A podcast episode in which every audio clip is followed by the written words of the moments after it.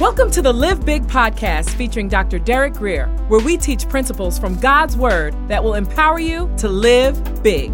For more information, visit derekgreer.com. Here's Dr. Greer. Today's title is going to be Living Out Loud. Living Out Loud. So open your Bibles to Luke chapter 17. Luke chapter 17, beginning with the 11th verse. Now it happened as he went to Jerusalem.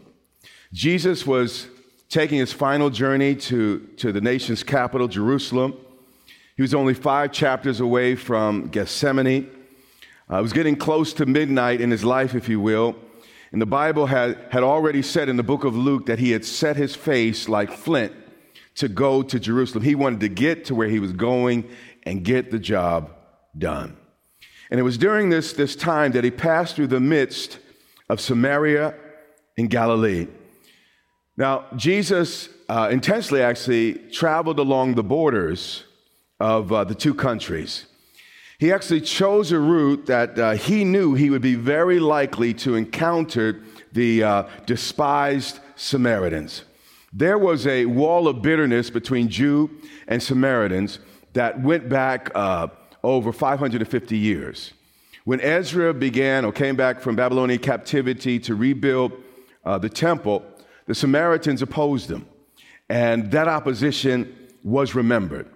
And uh, also, the children of Israel rejected them because they did not embrace all, all the books of the Bible. And uh, also, they, they were a mixed heritage and they didn't, they, they, they didn't commit to, to the law as Moses had laid out. So, their response was to build a new religion, if you will, and they built a temple on Mount Gerizim. So, you have these two different religions uh, you know, both uh, relied on, on Moses, but again, opposition and hostility uh, between these two people groups uh, lasted for a very, very, very century after century after century, a very long time. Verse 12. Then, as he entered a certain vi- village, there met him 10 men who were lepers. Uh, evangelist Beth Moore, how many of you have ever seen her on television? Okay, yeah, quite, quite a few people. She's, she's a great evangelist. She tells the story of uh, her first visit to India. She finally had the privilege of uh, uh, being around a modern day leper colony. You know, she always wanted to, to minister to lepers as Jesus ministered to lepers in the Bible. This was a, a dream of hers, and this trip was her first opportunity to get it done. But after she got on the plane and she got to the airport, uh, got from the airport, I'm sorry, to her hotel, she was a few miles actually from the leper colony, but the smell of the colony still reached her room and permeated the entire area, even though she was uh, miles away.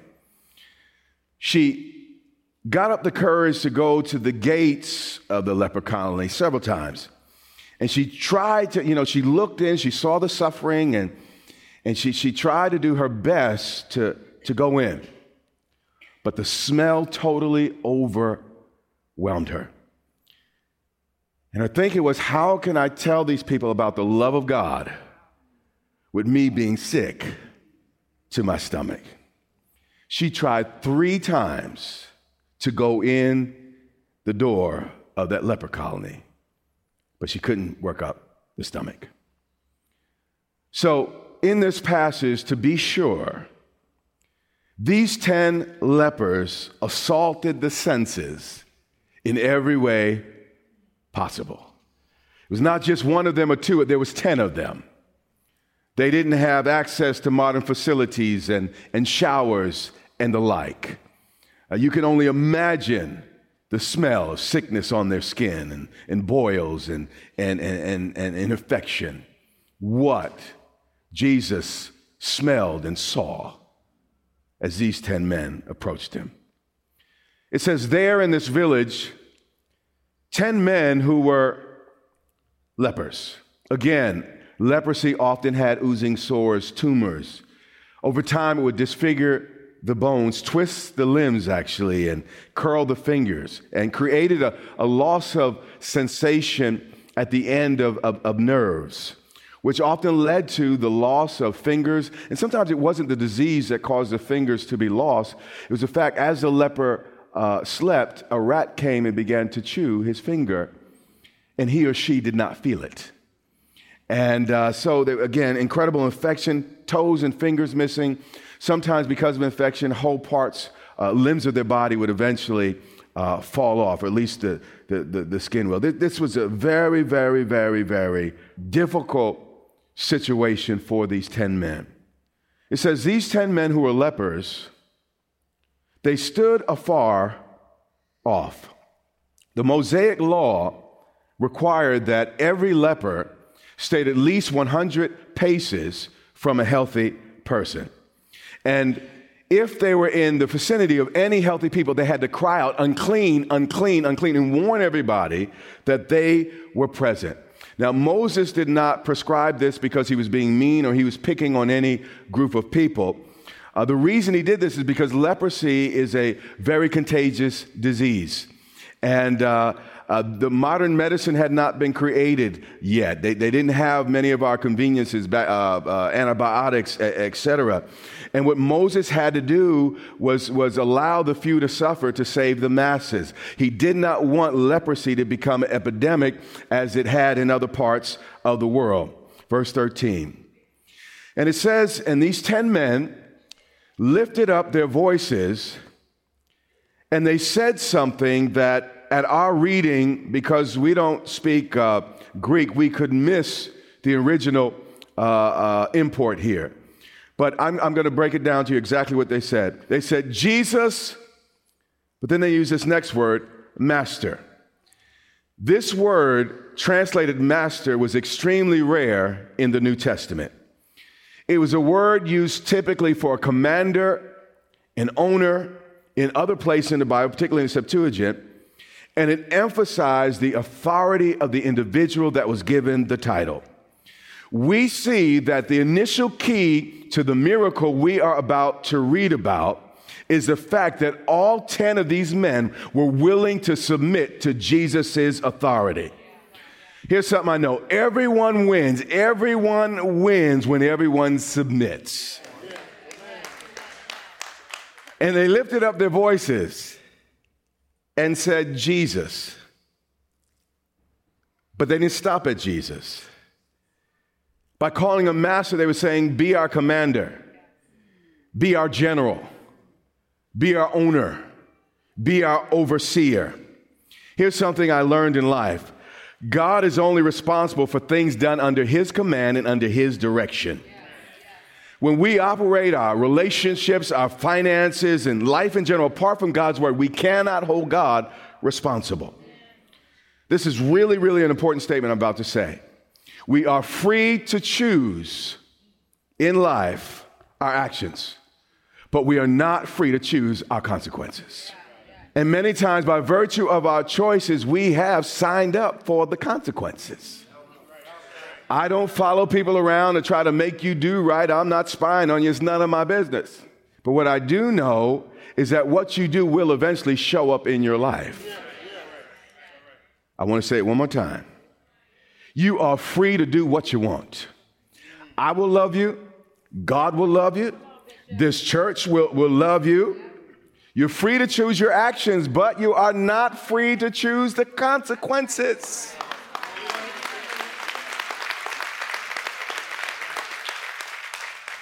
I felt a light bulb just go off in someone's head. They said, Jesus, Master, have mercy on us. Obviously, they heard Jesus was a healer because instead of asking for money, they asked for mercy. Mercy is the foundation of our covenant with God. You need to call on it, stand on it, and trust it. So when he saw them, he said to them, Go. Now, he gives a command. Why? They just addressed Jesus as master, general, owner, superintendent, Lord. So he wanted to immediately test the authenticity and the genuineness of their confession. If it can't be tested, it ought not be trusted. Does that make sense? There is no faith without obedience. Actually, many of the epistles begin by stating we are called to the obedience of the faith. We don't use that word obedience anymore because it seems too harsh. It seems a little old fashioned. But actually, faith, all it is, is obedience to the living God from the heart. He said, Listen, y'all call me Lord, you call me Master, you said you're under my authority. Let me test it. Go. When God gives you a direction, it's a test.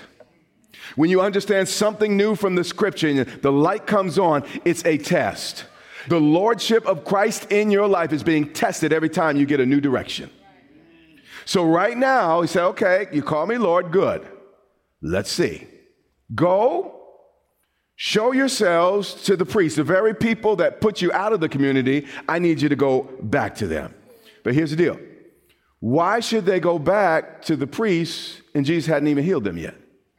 This doesn't make sense. Now, I, I, go back to the priest, and the priest can, can declare me clean, you know, if I was made well. But I'm missing an arm here, I'm missing six fingers, and I still got the boil on my arm, and you're telling me to go to the priest. But these lepers were, were willing to, to follow Jesus without explanation, any sign, they just trusted him. And this is important. This is something else I've learned in life that, that I believe it just helps for all of us to, to embrace this truth. God's power is not released until it's obeyed. The power to save is in this room. Jesus already went to the cross. The Holy Spirit is here. All the angels of heaven are here. God's just waiting for you to obey, to, to call on that name above every name. And when you obey, when you call, that's when God acts. There's power in every circuit. Uh, uh it's a circuit. It's, what do you call them? Thing? Yeah, thing on the wall. socket. Thank you. Yeah. There's power in each socket. But you cannot access that power until you plug in. Obedience is how we plug into the power of God. And if you don't plug in, you won't have the power. So Jesus said to them, Go show yourselves to the priests. This next verse is really, really big.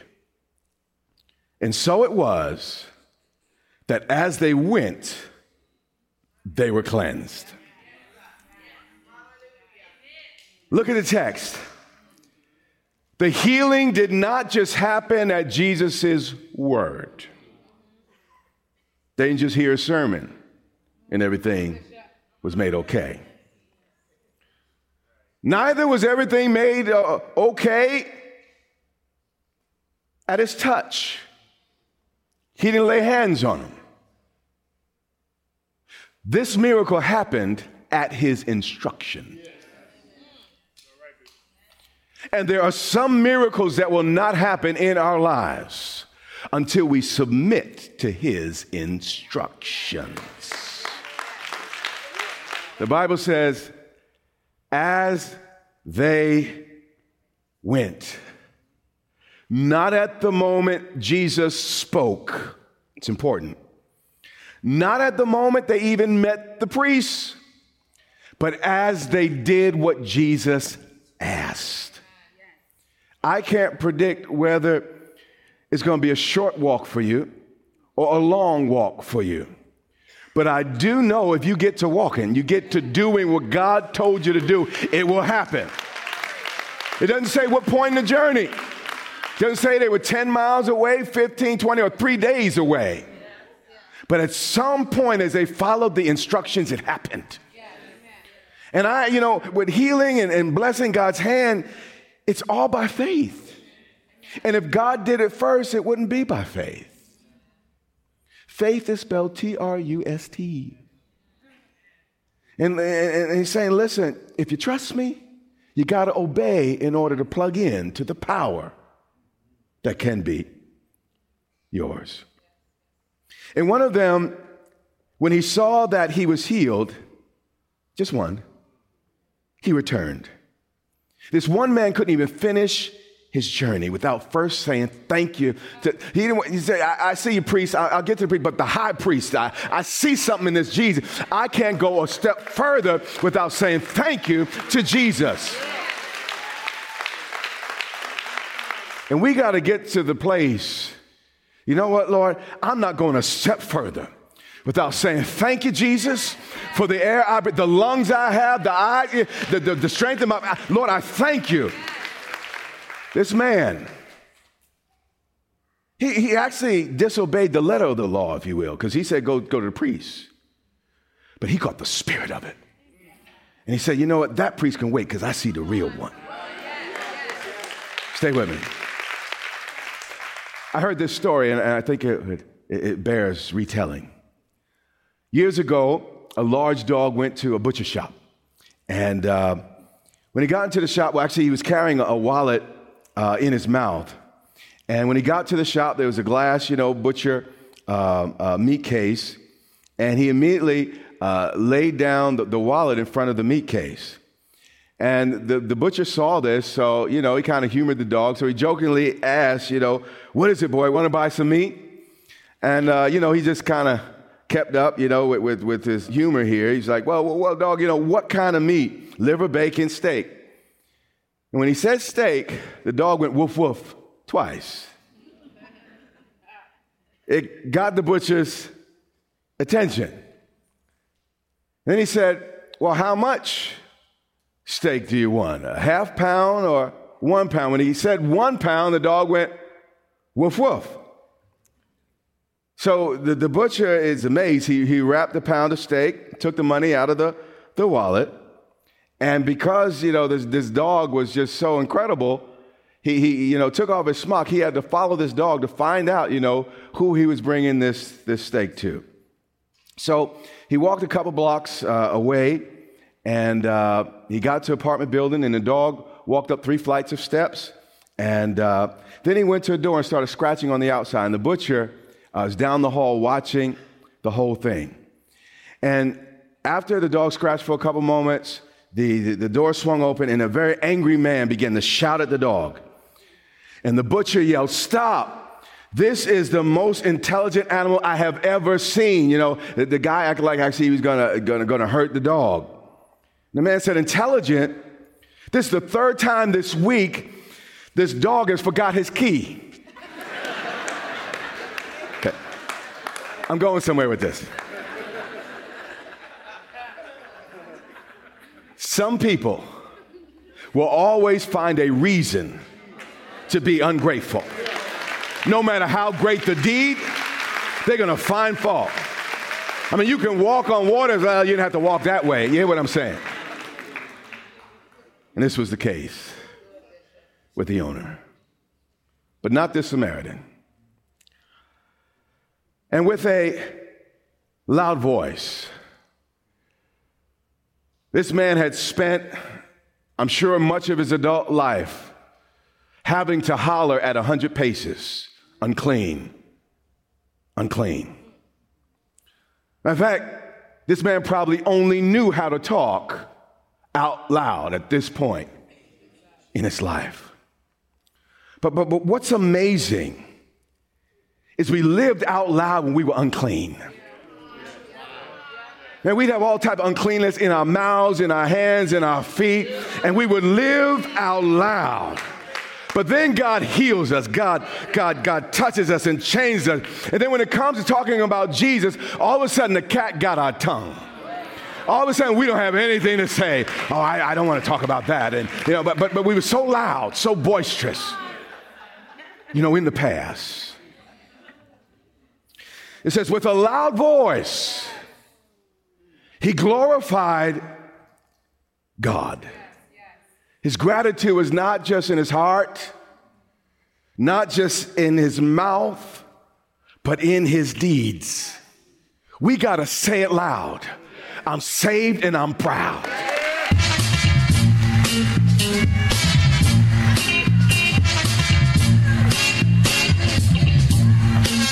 How many go far enough back to recognize that?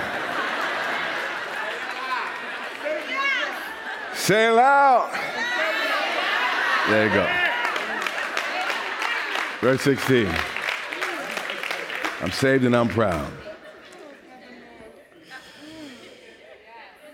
And the leper fell down on his face at his feet. To fall on the ground was the highest way to give homage and respect in the ancient world. This guy was all in. He didn't come to church trying to do cute. He was serious about his Jesus. Again, he fell down at his feet on his face, giving him thanks. If you really love him, you'll find a way to show it. But we got to do more than just feeling it.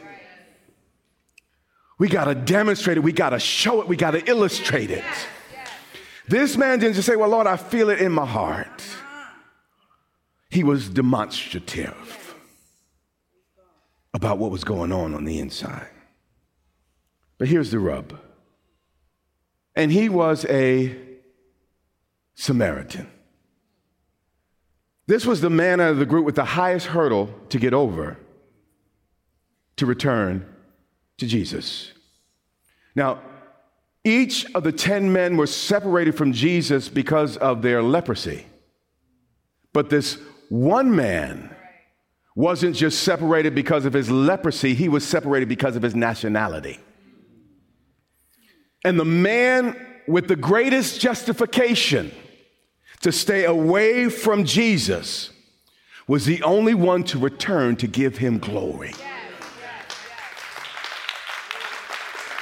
And the point is, for those of us who know him, what's our excuse? So Jesus answered and said, Were there not ten cleansed? You have been listening to the Live Big podcast with Dr. Derek Greer.